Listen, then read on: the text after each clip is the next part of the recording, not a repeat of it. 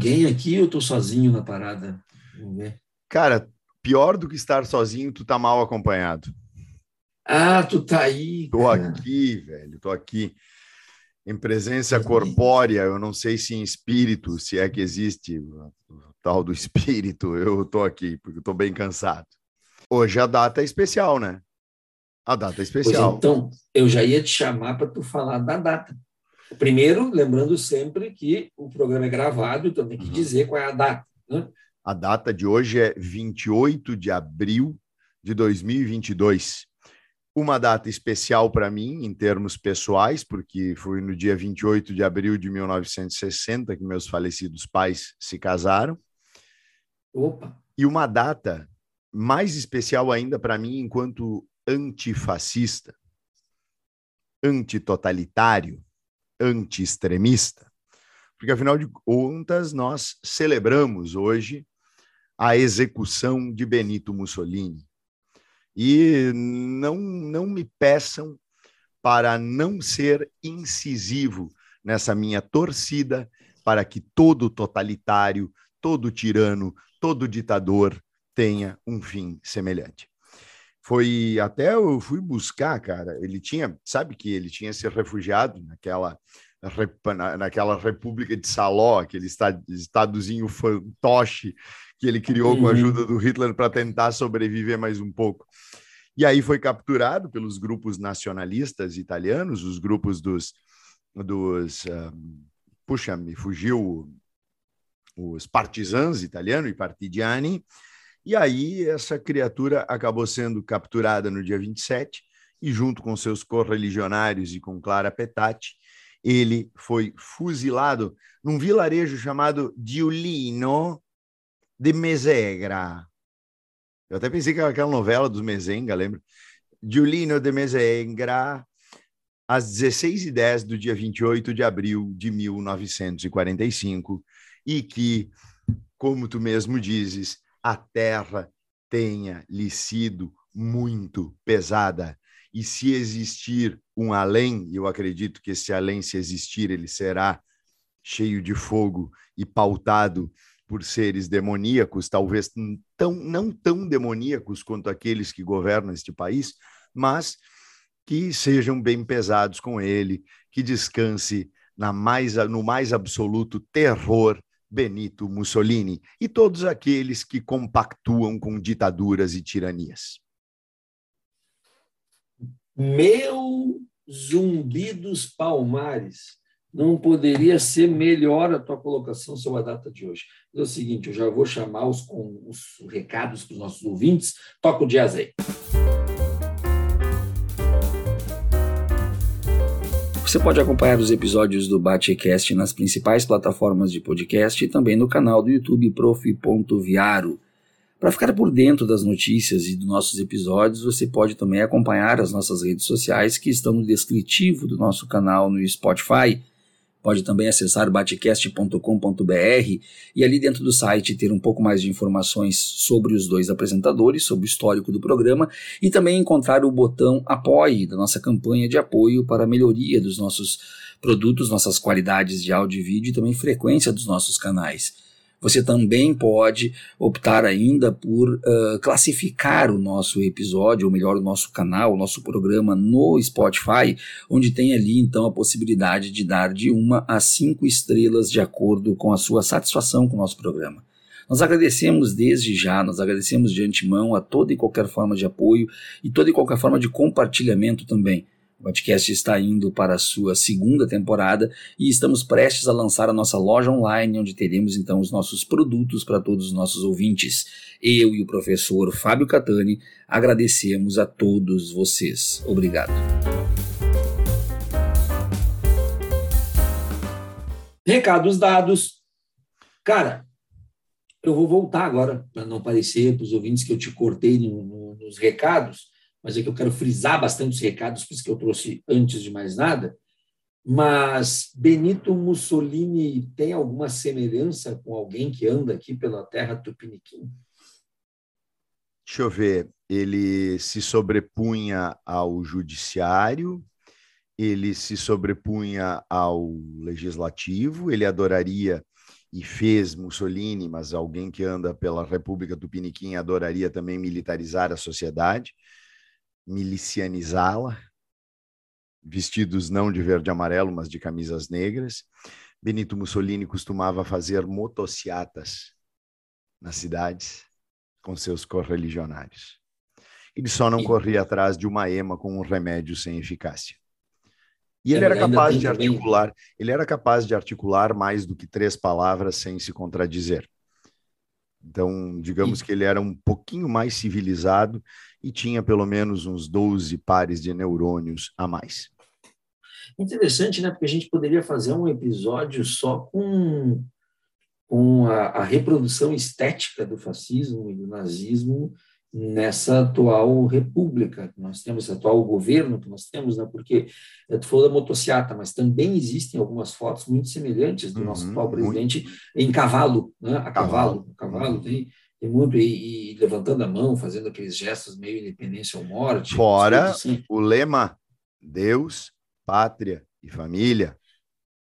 É, eles são muito parecidos. Teve aquele sujeito também lá que que, que, reproduziu toda a estética nazista do, do Sim, ministro. O né? ex-ministro da Cultura, que reproduziu Isso. Joseph Goebbels. Exatamente. E mas mais, e hoje, cara? Mas, cara, em termos contemporâneos, mais uma coisinha antes de anunciarmos nosso ilustre convidado. Inclusive, tu mesmo me chamasse a atenção. Vladimir Putin um estádio com quase 80 mil pessoas saudando o ultranacionalismo belicoso de um, um show fascistoide, um fascista travestido de lutador antinazista e que ele mesmo incorpora mais nazismo do que quaisquer outros. É, eu, eu me, me escapou, eu acho que eu vou, vou buscar no YouTube mas me escapou como é que foi a estética da presença do Putin na Copa do Mundo na Rússia.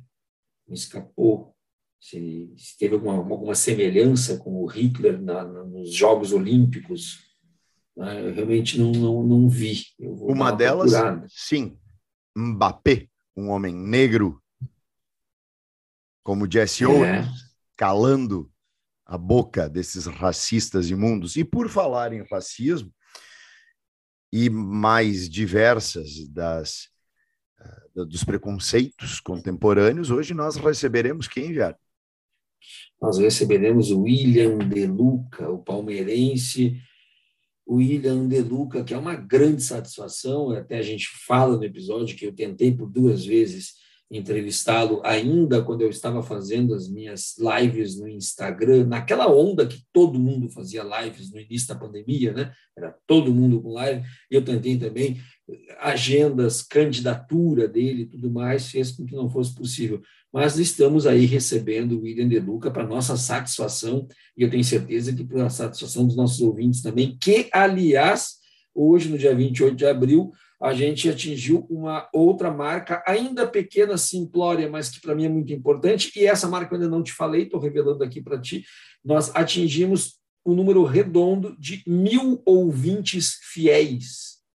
Então, nós temos hoje mil ouvintes fiéis, quatro mil inicializações de episódios, mas nós temos mil ouvintes fiéis. Então, nós estamos falando para mil pessoas, Catarina. Nossa! É mais do que a sala de aula, né? E olha, é mais ou menos a população da minha Nova Prata quando eu nasci em 1975. Estou exagerando, mas não era muito mais. Então, bora, Viário. Vamos, vamos embora na, na voz de Lucas Juan. Um abraço para todo mundo. Valeu, galera.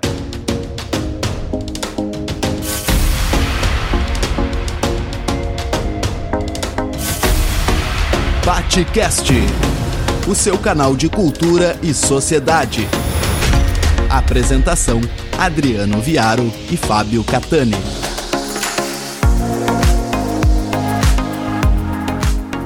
Olá pessoal, aqui professor Adriano Viaro mais uma vez com Fábio Catani, começando mais um episódio do Batecast, sempre um oferecimento de Great Job Comunicação que vocês encontram no Instagram ou por greatjob.com.br. Como de costume, Fábio Catani e as honras da casa. Bom, Viário, com grande satisfação, estamos recebendo aqui um sujeito de grande renome nas mídias sociais, jornalista, ativista político, ativista de luta democrática sempre, William De Luca. E eu já começo, antes de mais nada, agradecendo ao William por estar aqui, parabenizando ele pela, pela, pelo sucesso que o Palmeiras dele está obtendo nesses últimos anos, e também a Mancha Verde, campeã do Carnaval de São Paulo. Então, William, muito obrigado por estares aqui, é uma satisfação enorme para nós. E eu gostaria, antes de mais nada, que tu falasse um pouco de ti, te apresentasse para os nossos ouvintes e iniciássemos o caminho das, das nossas conversas a partir daí.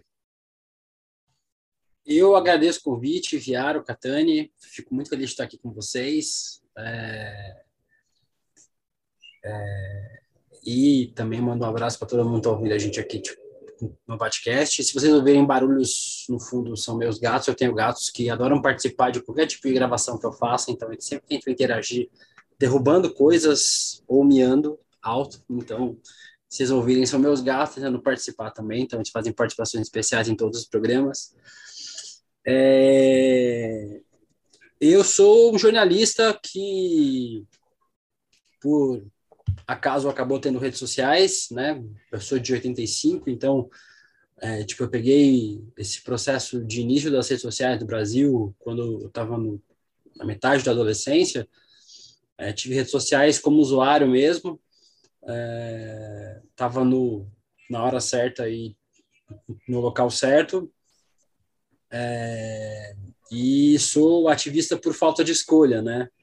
É, tipo, eu queria muito estar num país onde ser ativista fosse uma escolha e eu pudesse fazer qualquer outra coisa do meu tempo é, e ser um ativista político fosse uma perfumaria, mas eu sou um homem gay e no meu caso ser ativista é um é,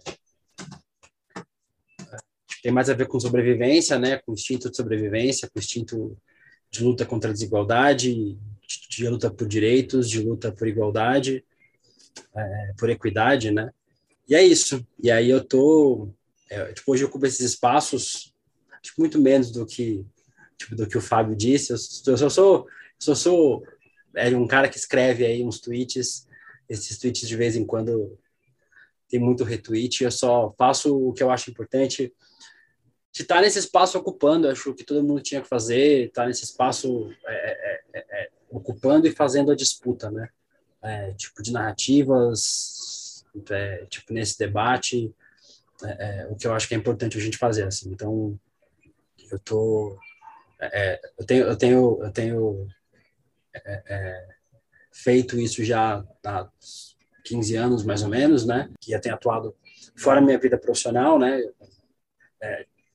que, é, que, é, que é onde onde eu boto, eu boto o pão em casa, né? É, eu tenho essa minha tipo, atuação como ativista é, que tem sido muito, muito, muito importante para mim, porque é onde eu, onde eu consigo ajudar no que eu posso, né?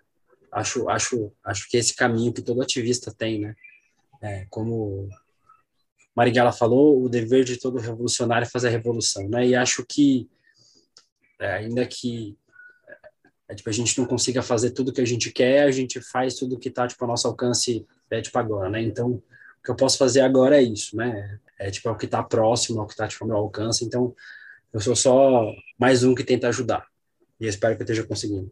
William, eu já te acompanho nas redes há um bom tempo, até a gente já conversou algumas vezes em box, algumas tentativas que eu estava fazendo aí nas minhas lives no Instagram, e até eu acho melhor que a gente esteja se encontrando pela primeira vez aqui, que agora a gente está com um espaço um pouco mais organizado, já com, com um podcast aí que está tendo um pouco mais de repercussão do que nós esperávamos, isso nos deixa muito satisfeito, e te ter aqui para a gente é uma satisfação muito grande pelo que tu representa, sobretudo, e tu representa e tens pertencimento de algumas causas que nos são muito caras, que eu, como, como pesquisador, sem nenhum tipo de pertencimento das causas que eu, que eu luto e que eu milito, sobretudo a, a, as causas uh, LGBT e, e, da, e étnico-racial, mas poder conversar contigo e que a gente possa também trazer um, um bate-papo, que é o nosso objetivo aqui, dentro de algumas situações que eu acho que são importantes, sobretudo no momento em que o país está vivendo. E aí é que eu acho que são as questões realmente. Eu queria te perguntar basicamente sobre a nossa questão política de momento,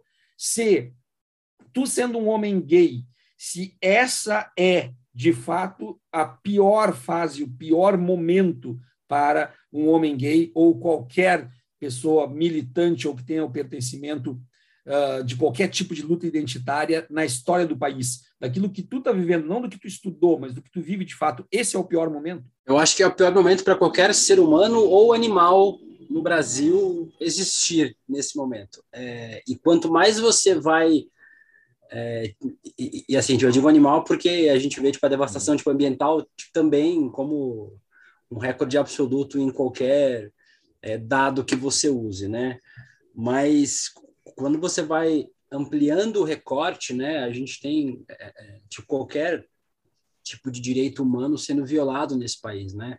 A gente teve desde o início do governo Bolsonaro 60 violações graves de direitos humanos e quando você vai ampliando o recorte, essas é, é, tipo essas desigualdades e violações vão se aprofundando. Isso não é de hoje, né? Obviamente, é, os direitos humanos são violados no Brasil historicamente, né? É, o racismo, o machismo, a homofobia é, não foram inventados no governo Bolsonaro, mas eles se aprofundaram e se institucionalizaram no governo Bolsonaro, né?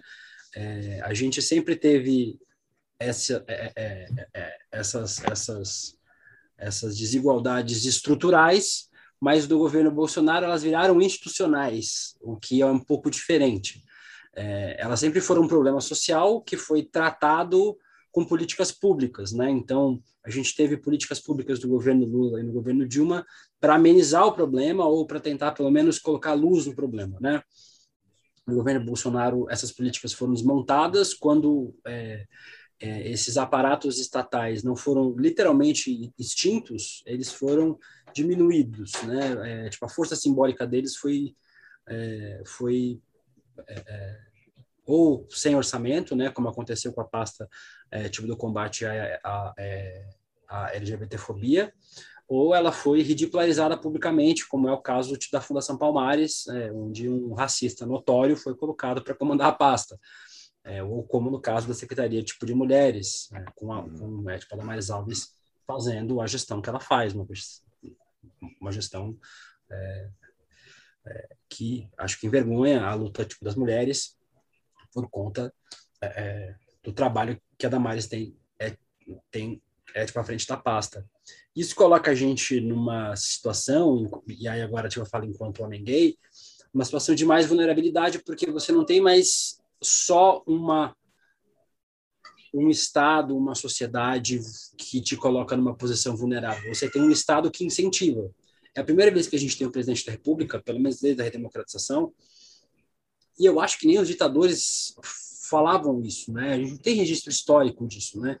De um ditador que falasse isso na época da ditadura, que seja assumidamente homofóbico, né? Eles eram homofóbicos, obviamente, né? Ele era um tempo onde a, esse debate não existia, né? Mas em 2022, ou desde que o Bolsonaro foi eleito em 2018, a gente tem um presidente assumidamente homofóbico. Ele disse isso sou eu que estou inventando.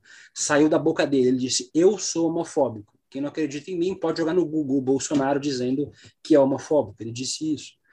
E fora as dezenas de declarações homofóbicas, transfóbicas, lesbofóbicas que ele já deu durante a, a carreira política dele, inclusive depois da presidência.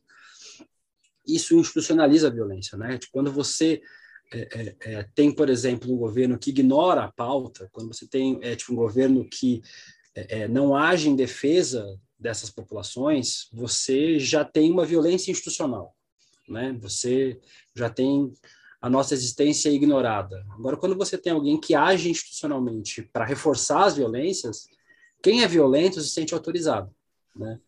É, e essa violência não se dá só da forma mais grave da violência homofóbica, que é a agressão, né? Então a gente fala sobre, sobre as estatísticas como se elas fossem as únicas violências que a gente pode sofrer, né? Só a morte, né? Só a morte é, obviamente, tipo, a violência mais grave que a gente pode sofrer, mas as, as outras violências que a gente sofre também estão aí, né? A gente é expulso de casa, a gente fica sem trabalho, a gente é demitido. É, é, quantos LGBT, por exemplo, foram é, foram, por exemplo, foram, por exemplo, tipo, demitidos desde que o governo Bolsonaro começou. A gente sabe, a gente não sabe, a gente não tem estatística. Né? É, é, é, é e como a gente não tem o crime de homofobia no Brasil, né? a gente tem, obviamente, um arremedo quando o STF é, criou uma equiparação do crime de racismo ao crime de homofobia, a gente não tem uma legislação específica sobre isso, né? raramente a gente tem uma condenação por crime de racismo no Brasil. Imagina uma equiparação de homofobia por, por, né, por equivalência tipo, a crime de racismo. O Bolsonaro institucionalizou a violência contra os LGBT. Ele levou essa violência a um outro patamar. É, e, e, isso é muito grave. Ele fez isso só em relação aos LGBT, né? ele fez isso em relação a outras minorias também, aos indígenas, por exemplo, é, mas isso é muito grave. É, é, é eu acho que os efeitos disso a gente não vê só só nessa violência mais grave, né? Só nesses números mais mais crus da violência, né? Mas a gente vê também nessas outras violências simbólicas mesmo, né? Tipo, nos ataques virtuais, por exemplo, que aumentaram enormemente tipo, nessa violência nas redes sociais, no ódio, né? É, é, o ódio passa a ser tipo autorizado quando você tem o mandatário da República, né? Quando você tem é, o, o homem que comanda os rumos do país assumidamente homofóbico, você se sente autorizado a ser também assumidamente homofóbico, porque é, o combate à homofobia é mimimi, né? É, é uma causa menor e é só frescura. Então você automaticamente passa a poder atacar os LGBT sem nenhum problema, já que é algo que o presidente diz. Né? Medo é um negócio que eu não tenho, mas eu temo muito pelos outros, né? é, eu temo que os outros sofram muito, assim. Eu já ouvi já muitos episódios de censura pública, né, de, de gente sendo xingada, de gente, é, é, tipo, de gente sendo reprimida, coisas que eu não ouvia faz tempo, assim, sabe, de afeto público sendo reprimido, sabe, é, tipo, de mão dada, de abraço, mesmo em cidades grandes como São Paulo, por exemplo, coisas que eu não ouvia mais e que eu passei a ouvir de novo, assim, sabe, um recrudescimento do conservadorismo, o que é uma coisa muito preocupante. Eu espero que isso se, se, se encerre nesse ciclo agora do bolsonarismo, né? É, acho que a gente vai falar acho, mais acho, acho, acho sobre isso, mas é, eu espero que isso se encerre agora e que a gente volte a, a, a, ter um avanço nesse debate, porque é muito preocupante a gente, a gente perder, a gente ter esse, esse recrudescimento, né? É, de, de é, é, tipo de uma conquista de espaço de que a gente teve, né? Sabe que, William, eu uma coisa que me chama a atenção assim é a grotesca associação da ideia de se criar um conceito de sou liberal na economia e conservador nos costumes. E aí se estabelece, né, aí eu já vou, só até nossos ouvintes vão gostar de, de depois dar uma pesquisada, sugiro que eles pesquisem tanto o conceito de biopolítica de Foucault, quanto o conceito de necropolítica de Achille Mbembe porque afinal de contas nós vivenciamos exatamente essa ideia de um governo que, em nome dessa ideia falsa de uma moralidade de costumes, porque quando tu tem um identitarismo, não se trata de costume. Quando a tua identidade é homoafetiva, isso não é um costume, isso não é nenhuma escolha, isso é uma condição humana. E aí eu não consigo conceber alguém que associe a palavra liberal e que queira inserir uma ideia de conservadorismo de costumes que, na verdade, é uma decretação de biopolítica, é uma, uma decretação de intervenção direta nas possibilidades de vida, determinar quais modelos de vida podem ou não existir. E mais do que isso, determinar quais os modelos de vida que podem ser mortos. E eu acho que é bem isso que tu estás colocando aí, tu colocaste muito bem. E em que momento tu decidiste partir para efetivamente se identificar com a política? Tu foste candidato a vereador em São Paulo pelo Partido dos Trabalhadores E em que momento tu decidiste, a partir de agora, eu vou dar um passo adiante na minha luta para torná-la também um elemento institucionalizado de participação? É, sobre o que você disse, eu acho que nesse, nesse momento, acho que faz mais sentido até essa é, essa direita que se diz tipo liberal na economia e é, tipo nos costumes, né? É, é, é Conservador. Como, é, é, não, não, mas, mas, mas tipo que se apresenta tipo liberal tipo na economia e nos costumes, né? Então as uhum. pessoas têm que ser livres na Sim. livre, é, né? Que, que, que é economia menos intervencionista, né? É, e que também quer menos, interven é, menos intervenção na vida das pessoas, né? É, acho menos hipócrita, pelo menos. É, em relação à política, eu eu acho que foi um caminho meio natural, assim. Eu sempre fiz política, né? Eu sempre fiz política de outros jeitos, né? Eu sempre tive próximo à política. É, eu acho que a acho que a militância sempre ela percorre alguns caminhos assim que são meio naturais. É, eu sempre fui um ativista de um jeito, né? Eu sempre tem uma frase tipo do Drauzio Varela que eu gosto muito, assim, é, sobre ateísmo, né? Mas eu uso para outras coisas também, né? É, tipo, ele diz que tem um tipo de cérebro e, e isso não é de forma científica, tá? É, é uma generalização, assim. Tem um tipo de, de, de, tipo de cabeça que é questionadora. E esse tipo de cabeça dificilmente é religiosa, porque a religião implica em aceitar algumas coisas, né? E essas coisas têm que ser aceitas como elas são. Ponto. Você não consegue questionar a partir de um limite. De um limite você não pode aceitar, você precisa aceitar. Eu sempre fui muito questionadora, por isso que eu sou ateu, inclusive. É, é...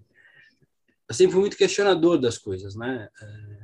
Isso acho que foi um caminho natural para que eu fosse tipo de esquerda, né?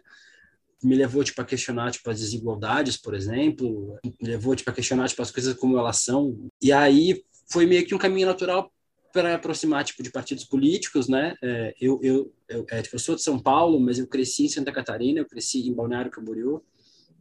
É, lá lá até tiver curioso, né? A gente fala muito sobre essa política nacional com essa dicotomia entre PT e PSDB, né? Como se essa dicotomia se espalhasse pelo Brasil inteiro, né? É, em Balneário Camboriú não existia PT na época que eu era jovem, assim, né? Tinha muito pequeno, assim. Então, tipo, a dicotomia era entre PSDB e PMDB. Então, o PSDB era hegemônico na cidade já há muito tempo e a oposição era o PMDB, que era era a esquerda, né? Era onde era onde até tipo a esquerda se juntava assim. Até naquela época tipo o PT que era muito pequenininho, sempre se ligava ao PMDB para tentar tirar o PSDB do tipo do poder, até tem uma figura que, que ganhou até certa relevância, o Leonel Pavan foi prefeito tipo de Balneário Camboriú, depois virou senador lá. É, então, é, e aí, é, tipo, um tempo depois, é, eu comecei a militar tipo no PT lá de Balneário Camboriú. Eu me mudei para Itapema, onde comecei a trabalhar também. É, eu fui tipo diretor de comunicação lá da prefeitura. Eu fiquei muito próximo ao PT durante esse período, tipo da minha vida, é, mas eu nunca fui filiado ao partido, né? Eu sempre tive para mim que quando eu me filiasse a um partido ia ser só uma vez na minha vida. Eu nem me filiar duas vezes, eu não queria trocar de partido, né? Nas campanhas mesmo sem ser filiado, né? Isso é uma coisa que o PT tem, acho que, acho que nenhum partido tem, eu acho. Acho que só o PT tem isso. É, de ter uma militância que não é filiada, mas que é quase orgânica, assim, que está sempre junto do partido, né, que vai nos atos, vai nas reuniões do partido, mas não é filiado. Acho que depois, acho que da do presidente Lula, isso aumentou de novo, né? Mas, é, por um período, isso, isso meio que deu uma arrefecida, é, isso foi na minha juventude, né, quando eu era adolescente. Aí fiz faculdade, trabalhei, e aí eu me bem na faculdade, fiquei mais um tempo em Santa Catarina, fui lá para Paraíba. Na Paraíba eu fiquei mais cinco anos, e lá, e lá eu fiquei trabalhando com o PSB, com o Ricardo Coutinho, que agora está no PT, inclusive, né, com o ex-governador Ricardo Coutinho, que agora vai ser candidato tipo, ao Senado. E aí, nesse período, eu fiquei na Paraíba e voltei para São Paulo. E quando eu voltei para São Paulo agora, vai fazer sete anos que eu estou em São Paulo de novo, é, aí eu me reaproximei de novo do PT, é, tipo, nesse período, e em 2015, do Haddad aqui em São Paulo, quando o ex-presidente Lula estava para ser preso aqui em São Paulo, quatro dias antes dele ser preso, é, eu fui convidado para me filiar ao PT com ele, né? Então eu fui, é, eu me filiei ao PT quatro dias antes do presidente ser preso em São Bernardo do Campo. Lá ele estava lá tipo concentrado já, né? Ele ficou tipo, quase uma semana lá, lá no sindicato tipo, tipo, tipo dos metalúrgicos é, e me filiei ao PT lá no sindicato tipo, dos metalúrgicos, por acreditar que era um momento que o PT precisava de, tipo, no máximo de pessoas tipo, possíveis no partido, né? É, é tipo, já que era um momento tipo, de, é, é, em que o partido passava por uma perseguição política, é, acho que está mais grave que o partido passou na sua história. E aí, em 2018, eu recebi o convite do partido para ser candidato, né? É, o partido precisava de candidaturas aqui em São Paulo. Eu já tinha pensado algumas vezes, em 2018 eu já tinha sido convidado também, mas não aceitei. Em 2020, agora, eu fui, candida é, eu fui convidado para ser candidato a vereador aqui em São Paulo, e aí, eu, é, e aí é, tive uma conversa aqui com, com, o partido, né, disseram que eles, é, que eles precisavam de é, tipo de candidatura jovens e tal, é, e eu aceitei esse convite do partido para ajudar o partido. Assim. Eu já tinha pensado, mas isso nunca teve nas minhas prioridades de vida. Né? É, esse, esse, esse processo político-institucional nunca foi um plano de vida meu.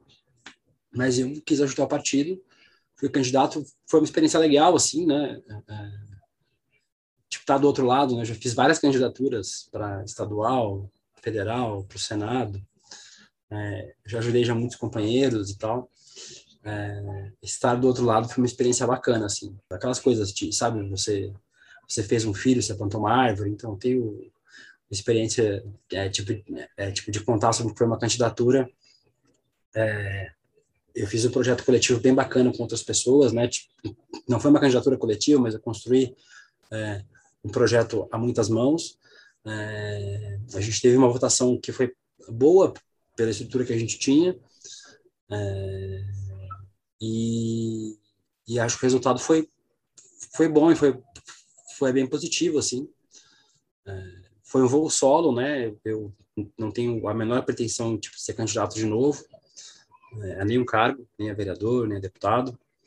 É, quero ajudar os meus companheiros e companheiras do partido e de outros partidos, tipo do campo progressista, é, especialmente é, homens e mulheres trans, é, especialmente pessoas negras, a ocuparem espaços de representação. Que eu acho que eu dei a minha contribuição naquela eleição. É um desgaste bem grande. Quem já foi candidato sabe do que eu estou falando. É um desgaste mental, físico. É, é, é, é é um estresse muito grande, assim, é, é, é, tipo, lidar com forças internas, tipo, de partidos políticos, é, lidar com as burocracias que uma campanha te impõe, com os ataques que são inerentes, assim, eu tô meio que acostumado com ataques online, assim, mas, tipo, tudo ganha um novo patamar, né, é, é, quando você está nesse grau, tipo, de exposição, então, assim, acho que foi uma experiência que eu pude ajudar. Acho que o partido, ajudei é, com, com, com, os votos, tipo, na composição da bancada do, tipo, do PT aqui em São Paulo, mas é uma experiência que foi única, eu quero continuar ajudando o partido, ajudando os outros partidos do campo progressista, é, de outro jeito, na comunicação, é, nas campanhas, é, acho que a minha vocação é para ficar realmente tipo, trabalhando com os bastidores da política institucional, é, com as redes sociais, né, com, com, essa produção de conteúdo que eu já faço, é, mas acho que a política institucional fica para uma fica para uma próxima. Uh, William, durante o processo da candidatura, durante esse desgaste físico e mental que tu tivesse, isso de alguma forma aumenta a dificuldade de se lidar com a questão de um homem gay dentro do país, isso te expôs mais, expõe mais? Eu gostaria que tu respondesse isso. E queria fazer uma segunda pergunta junto a essa primeira, se a tua criação em Balneário Camboriú fez com que fosse possível uh, tu perceber a diferença dessa questão do preconceito na região sul do Brasil para a região sudeste. Falo porque nós somos aqui dois sul-rio-grandenses, né? estamos aqui no Rio Grande do Sul, os dois, e nós conhecemos muito bem a terra e também muito bem Santa Catarina. Né? Então, sabemos bem do que a gente está falando em relação a isso. Então, eu queria essas duas questões. Se numa campanha o gay fica mais exposto na sua condição gay, e se tu percebe da tua criação para a vida adulta uma diferença da, da, da, intensidade do preconceito entre a região sul e sudeste. E nordeste, né? Já que tu vivesse também lá na, na Paraíba. É, é, então, eu fui do sul para o nordeste, né? Eu fui de uhum. Balneário para João Pessoa.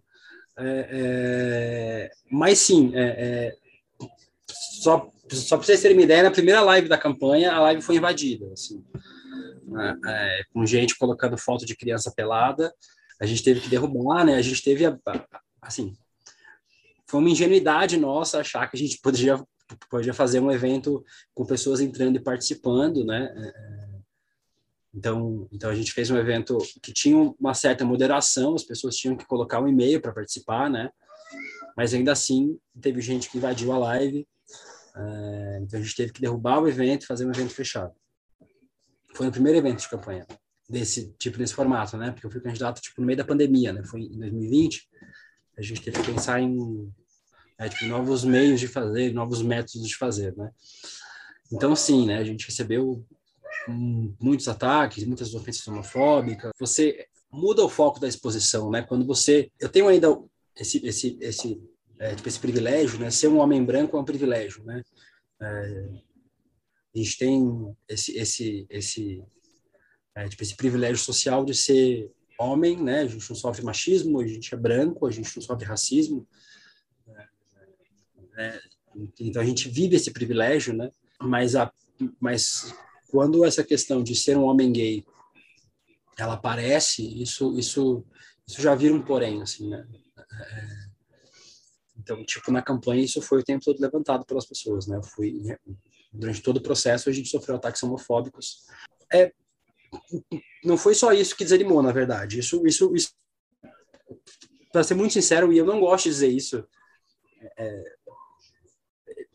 eu não gosto muito tipo desse lugar de vítima, assim, sabe? É, Uhum. É, porque eu prefiro falar tipo do lugar de potência, né, que a gente tem de é, tipo de criar e de e, é, tipo de fazer as coisas, mas eu tô relativamente acostumado com isso, assim, são, é muito tempo na internet é, é, vivendo num espaço que é muito tóxico, como o Twitter, vocês dois estão no Twitter, vocês sabem do que eu tô falando, é um lugar muito tóxico, um lugar onde, assim, é, é tipo diferente de outras redes sociais que tem tipo um, um algoritmo diferente, lá é um lugar muito exposto, assim, né? E quando você fura a bolha, você vai para lugares para para tipo esgotos tóxicos, tipo subterrâneos que aparecem ratos de Chernobyl com oito olhos que fazem falam coisas absurdas assim. Então, é... foi um processo difícil, mas não foi o que mais me desanimou, na verdade. Assim, foi, foi é, é, é, eu, eu, eu, eu acho que eu realmente acho que não tenho perfil para ser candidato, né? É, é, acho que tem gente que tem, acho que mais perfil que eu. Em relação a Balneário, é, 87% da cidade votou para o Bolsonaro, né? E eu fiquei cobrando os meus amigos, inclusive, é, nessa época, porque os meus amigos todos de infância estão lá, né? Tipo, sempre que eu posso, eu vou para lá nas férias, feriado ter meus amigos, né? Mas é difícil. Cara, tipo, tem uma professora minha, se eu falo o nome dela, deixa eu falar o nome dela. Professora minha de português, na sexta série, cara. Ela me ensinou que o Chico Buarque foi um revolucionário contra a ditadura, letras de protesto e tal. O virou bolsominion. Nossa sei se é a água da cidade, não sei se, se é o ar da região sul, não sei, não sei o que acontece, assim. Como é que a pessoa que ensina isso para você na escola vira bolsominion? Mas, enfim, quem não é da região sul que estiver escutando esse podcast, essas coisas acontecem na região sul do Brasil. Minha professora não. Um beijo para você, professora, se você escutar esse podcast, acho que não, que ela não me segue. Mas é, essas coisas acontecem na região sul. E assim, foi lugar onde eu cresci, um lugar muito conservador mesmo. É, é disso que eu falei, é verdade, assim, tipo, lá não existia o PT, por exemplo, tipo, não existia a esquerda, né? É ainda não existe, né? Tipo, a esquerda tem, tem, sei lá, resultados muito, muito, muito, muito, muito pequenos, assim. Acho que o PT tem uma vereadora hoje lá em Balneário, tipo, em, em, 10 vereadores, tipo, se não me engano. É, eu, eu, vejo muito pouco tipo, a política de lá, para ser muito sincero. É, e os episódios de racismo lá eram muito normalizados, assim. Os episódios de xenofobia eram muito normalizados. A linguagem racista era muito normalizada. Tipo, a linguagem xenofóbica era muito, era, era muito, era muito tipo normalizada. Eu tinha um ex-namorado que ficou um tempo morando na minha casa. Espero que você não escute isso também. Ou escute, que é bom você ouvir. Ele estava morando na minha casa depois que a gente já tinha terminado já. Tinha um tinha um namorado de, de uma moça que era amiga da minha mãe. Ela trabalhava num sushi bar e quando terminava o expediente, ele levava pra gente sushi, duas da manhã, assim, né? Sobrava, ela levava lá para casa.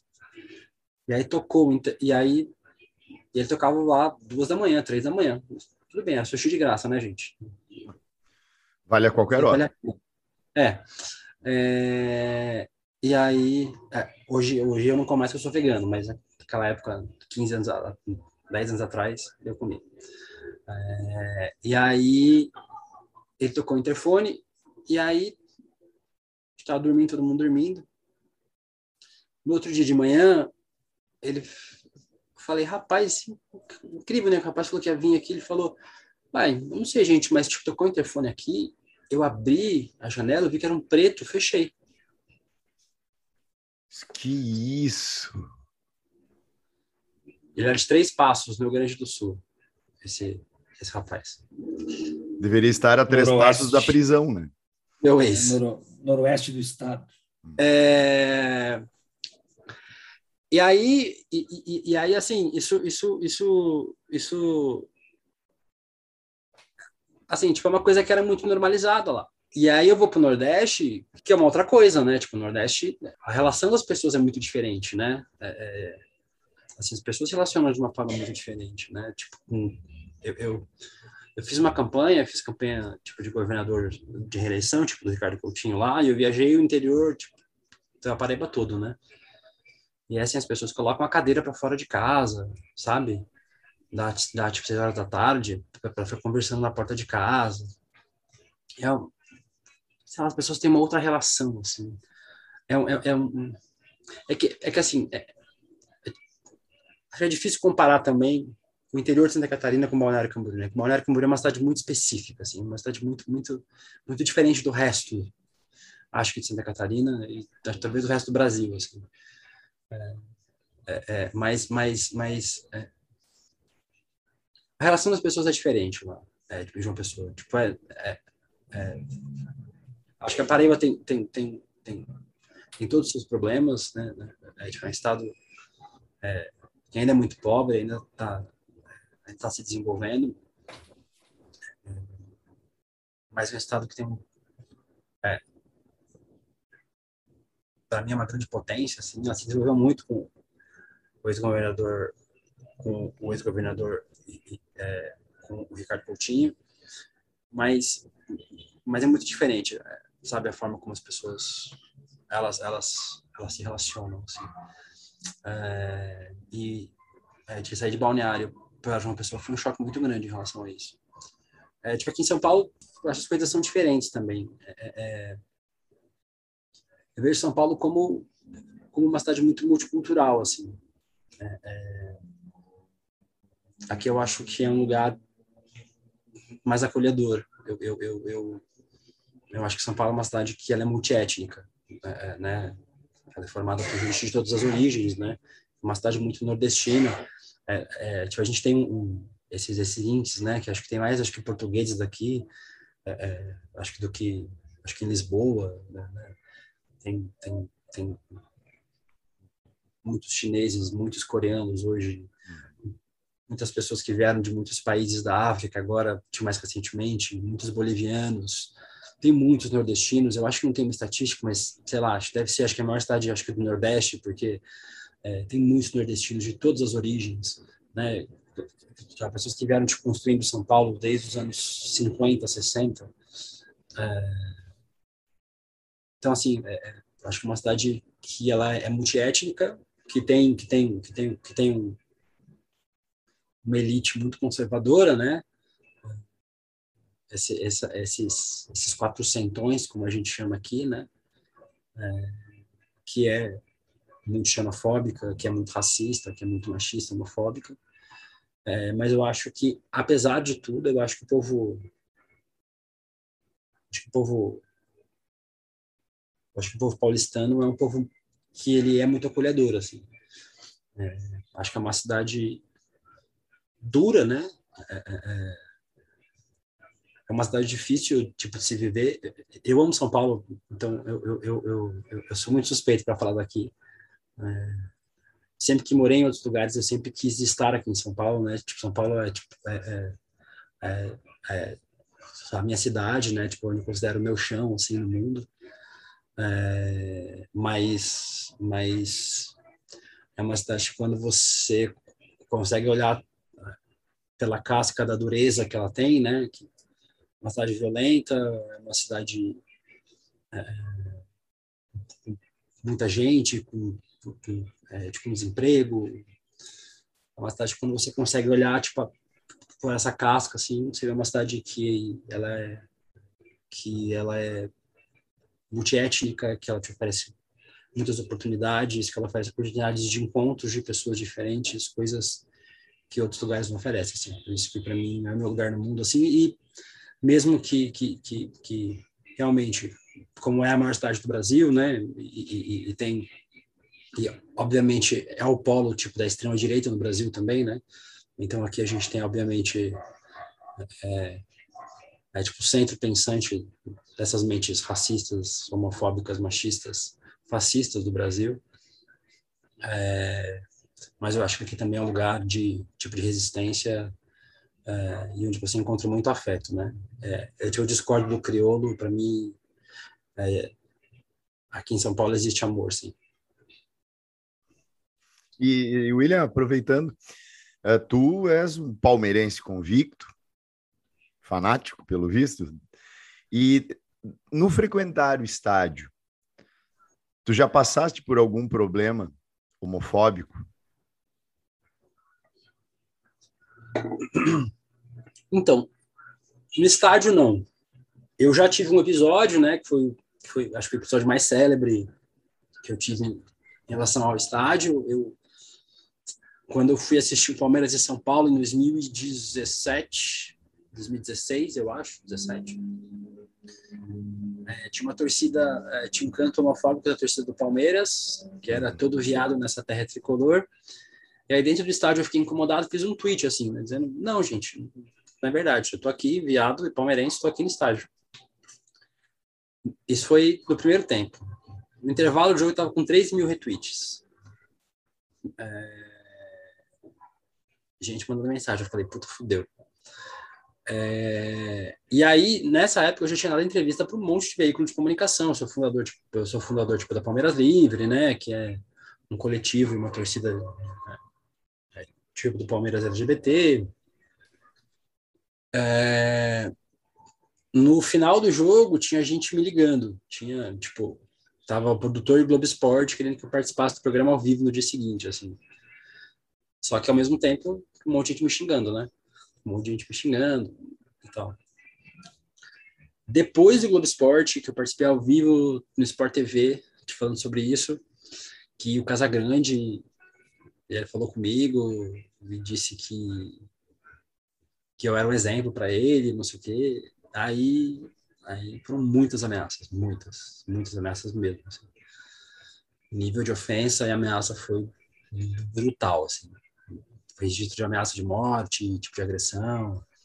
Só que, tipo, é, gente, gente tipo organizada, tipo querendo achar meu endereço. É, foi um negócio que foi bem brutal, assim. É, foi, isso foi numa semifinal, tipo, do Campeonato Paulista. Não, foi, uma, foi nas quartas de final. Aí eu fiquei uns dois jogos sem estádio, fui na final depois. Então foi, foi meio foi meio assustador assim esse período. Eu fiquei uns dois jogos sem ir. Mas a princípio não aconteceu nada assim. É, sempre que eu falo sobre esse assunto, eu sempre digo que estádio tem um lance de meio que um manto de invisibilidade, assim, sabe? Você tá com a camisa no meio de um monte de gente, meio que passa desapercebido. Eu, hoje eu sou meio trouxa, assim, né? Eu boto meu nome atrás, tá? Aqui atrás tá, tipo, De Luca, e tem 13. Então, assim, tanto que no jogo passado eles me fotografaram. É, tipo, tem uma menina que me segue no Twitter que fotografou e me marcou, falou aqui, o De Luca no estádio e tal.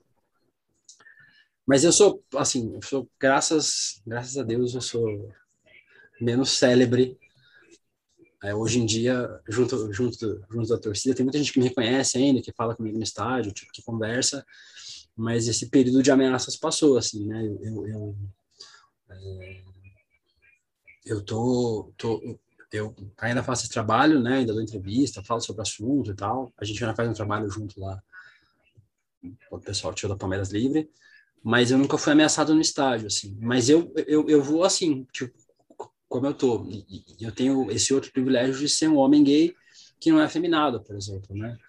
É, eu, eu tipo, talvez um homem gay que fosse afeminado, uma travesti, uma transexual, ela não tem essa mesma passabilidade que eu, né? Não tem esse mesmo direito de ir no estádio como ela é, como eu tenho, né?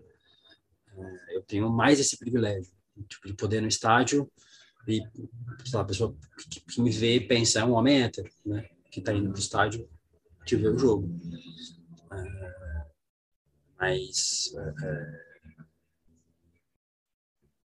isso, isso é um outro ponto que a gente comenta, né? A gente tem a gente não tem registros de homofobia no estádio porque as pessoas gays, as pessoas LGBTs estão invisíveis nesse espaço, né? Se elas tipo, se elas aparecessem mais nesses espaços, tipo, talvez elas elas fossem vítimas de violência, né? Então, então é, é, é como tem é, tipo, um grande amigo meu, é, o Yuri Sena lá, lá de lá tipo lá tipo tipo de Belo Horizonte, que foi com o namorado, estavam abraçados, tiraram foto deles e essas fotos tipo essas fotos tipo circularam foram ameaçados o Yuri é até hoje ameaçado tipo é xingado ofendido e tal. Então assim é, é, é... a gente obviamente existe nos estádios né? A gente existe dentro do campo também né? A gente só até hoje tu postaste no Twitter né uma foto de um casal gay na torcida do Fluminense. É então hum. assim a gente existe né? Mas mas é, assim, eles estavam num lugar mais isolado, não é no meio da torcida mesmo, né? Uhum. Assim, assim, assim, tiraram uma foto, né? Mas, assim, a gente existe assim, para uma foto, para, né? Tipo, a gente existe em, em, espaços e momentos, né? Nós sempre existimos nas torcidas, nos vestiários, uhum. no campo, né? Mas a gente existe de uma forma invisível. Quando a gente tem visibilidade, a gente é atacado.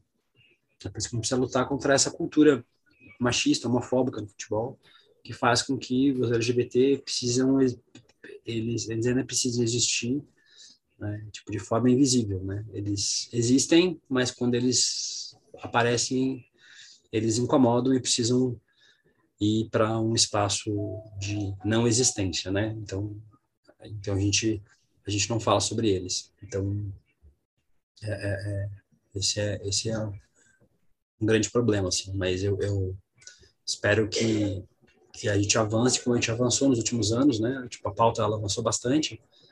espero que ela continue avançando para que a gente possa é, a gente possa ter, acho que quem sabe nos próximos anos é, mais boas notícias em relação a esse tema.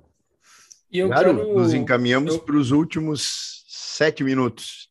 Ah, passou voando essa uma hora nossa aqui. Uhum. Mas eu quero então aproveitar esse final, William, para fazer uma pergunta bem em conta do que tu falaste, da necessidade de avanço, que essa é uma, uma preocupação minha e uma curiosidade minha em relação às expectativas uh, tuas em relação a isso.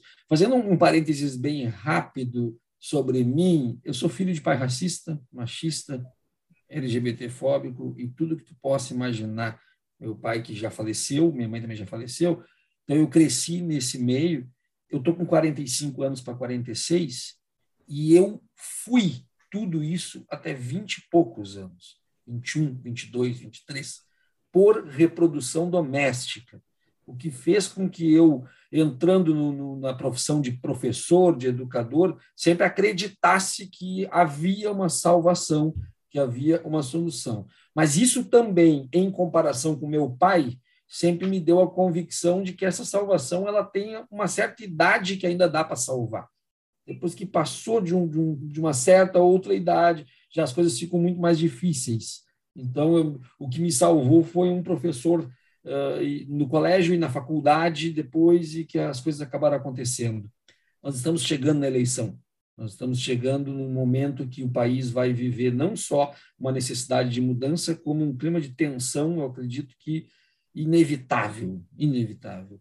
Falaste que nós temos que avançar. Eu ainda acho que a gente, antes de avançar, tem que voltar ao ponto que nós estávamos, né? Porque a gente regrediu voltar ao ponto que a gente estava e não achar que voltar basta, que voltar é só empatar e depois ir mais. Qual é a tua expectativa para o ano de 2022, sobretudo para o segundo semestre de 2022?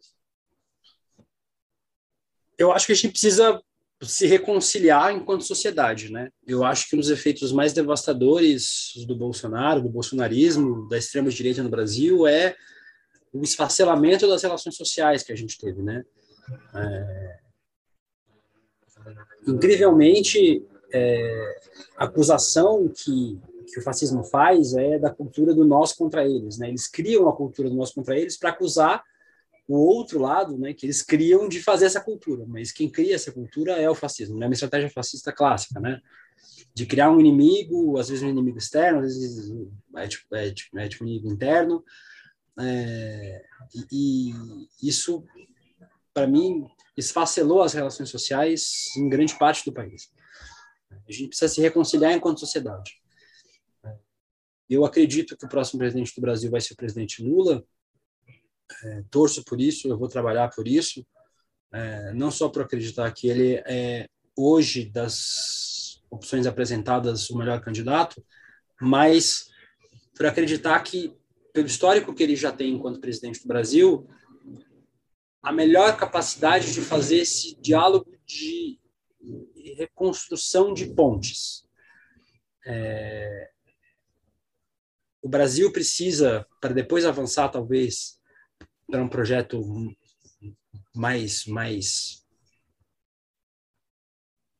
é, é, é, é que, que, avance mais, indo, é, indo tipo, ao encontro do que você disse, precisa voltar ao ponto que estava.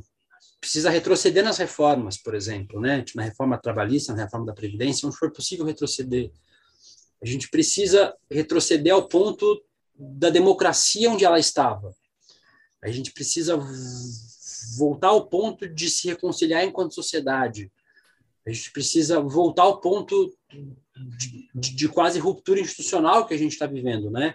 Com o presidente ameaçando não respeitar o resultado das eleições um presidente dizendo que vai é, é tipo, intervir com, é, com é, tipo, as Forças Armadas, é, algo sem precedente na história do Brasil, desde a redemocratização.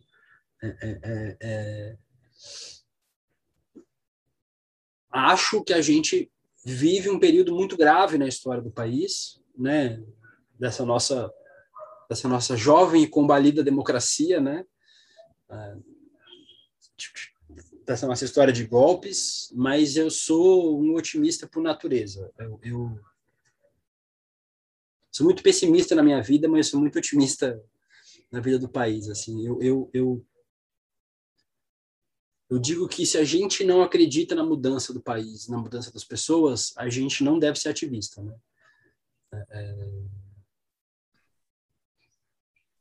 quando quando as pessoas dizem que mudam ou que mudaram, por exemplo, eu acho que o papel dos professores, o papel tipo, da educação, ela tem muito a ver com isso, assim, né?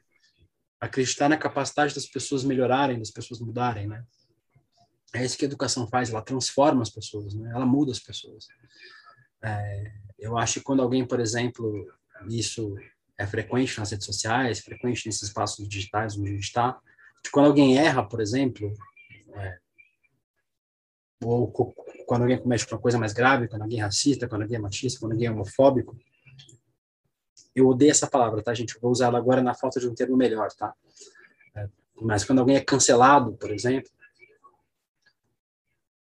existe meio que uma pena perpétua de, de, é, é, é de da pessoa ficar cumprindo essa pena para sempre. Uhum. Como se ela não pudesse ter aprendido, ela não pudesse ter mudado. Não, você escreveu lá em 2012 que faz 10 anos. Talvez a pessoa tenha aprendido, né? Tipo, talvez ela tenha mudado. Assim, a gente é ativista para quê? Tipo, a gente xingou o cara para quê? Para ele não mudar? A gente xingou o cara para ele mudar. Ele falou, velho, seu racista de bosta. Você, assim, assim, você foi racista, cara. Não pode ser racista, não. Então, assim, para que a gente é ativista, né? Para que a gente é, é, é fala para as pessoas que elas precisam melhorar? Para elas melhorarem, né? Então, tipo, se a gente não acredita nesse potencial de mudança das pessoas, a gente está fazendo o que aqui? Né? A gente está fazendo o quê? A gente precisa aprender as pessoas. A gente faz que nem, o, nem aquele que nem aquele personagem lá do lá tipo do Schwarzenegger, lá o juiz Dredd lá, a gente pega a pessoa roubando na rua, dá um tiro na cara dela, acabou. E prender, levar preso, acabou. A pessoa cometeu um crime, morreu, já era. Entendeu? E é isso que a gente faz com as pessoas, assim, né? É, eu acho que as pessoas têm o direito de mudar, têm o direito de aprender, têm o direito de melhorar. E eu acho que, especialmente, eu, eu deixo como uma reflexão para a gente, é, é, é para esse segundo semestre, para esse ano, vamos reconstruir pontes que a gente rompeu na vida, né? Uhum. Por ódio político nosso e dos outros. Vamos tentar eh, retomar diálogos com gente que a gente gostava, com gente que a gente tinha relação. Pode não dar certo, pode, pode, assim, pode não funcionar todas as vezes, mas, mas sei lá, tipo, quem sabe funcione. Vamos, vamos, sei lá, tipo, vamos baixar as armas vamos tentar tipo, retomar o que a gente tinha antes. Tipo, tipo, você lembra que tinha vida antes disso? Que, que, antes, antes tipo, de Bolsonaro, a gente falava com as pessoas, a gente conversava com elas. Tinha tucano e tinha petista, e a gente não se matava, a gente não excluía as pessoas da vida para sempre. A gente conversava com as pessoas, a gente divergia delas e era ok divergir, né? Porque era política. Vamos voltar a conversar com as pessoas para tentar convencer elas de que, olha aí, gente, deu errado. Vamos mudar, né? Vamos, sei lá, vamos fazer diferente. Nem que a pessoa não vote no Lula, a pessoa pelo menos não vota mais do Bolsonaro, que é uma coisa muito boa, né? É, é, é, sei lá, a pessoa vota no Ciro, vota no Amoedo, no candidato do novo, que eu sei lá quem é, vota em outra pessoa, né? Mas, mas vamos tipo, acreditar no potencial de mudança das pessoas, é, é, vamos tentar tipo, reconstruir pontos que a gente, que a gente ou que as pessoas tipo, demoliram, é, e vamos e, e, vamos se engajar, porque é, vai ser uma eleição muito dura, não acreditem o contrário, né? Vai ser um processo eleitoral muito duro, muito desgastante. Né? Os robôs já estão ligados na velocidade 5 do CREL, já, já estão aí gritando, as fake news vão voltar desesperadamente, vai voltar o Lula dono da Friboi, o Lulinha com a Ferrari pra, com a Ferrari dourada em Montevidéu, vai voltar o kit gay, vai voltar uma madeira de piroca, vai voltar tudo e mais alguma coisa. E é isso aí, a gente vai ter que resistir para existir, né? É, porque senão esse governo vai terminar o que ele quer fazer para a gente, que é matar a gente, né? Já fez com 600 mil pessoas, e eles querem fazer com o resto da gente. Né? Então, vamos resistir aí, porque a gente não tem outro caminho. Então, é, eu acho que vai ser, um, vai ser um ano bem difícil, mas eu acho que é um ano que aponta para um caminho de esperança para 2023, para a gente ter pelo menos um, um ano de. Nossa, o pior já passou, uhum. agora a gente pode reconstruir, tipo, todo mundo junto. Bom, fechando com chave de ouro, então, esse nosso bate-papo, eu e o Adriano Viário tivemos a satisfação de receber William De Luca. Muito obrigado. Nossos ouvintes do Batcast certamente gostarão muito. Forte abraço, William. Muito obrigadão. Tchau, tchau.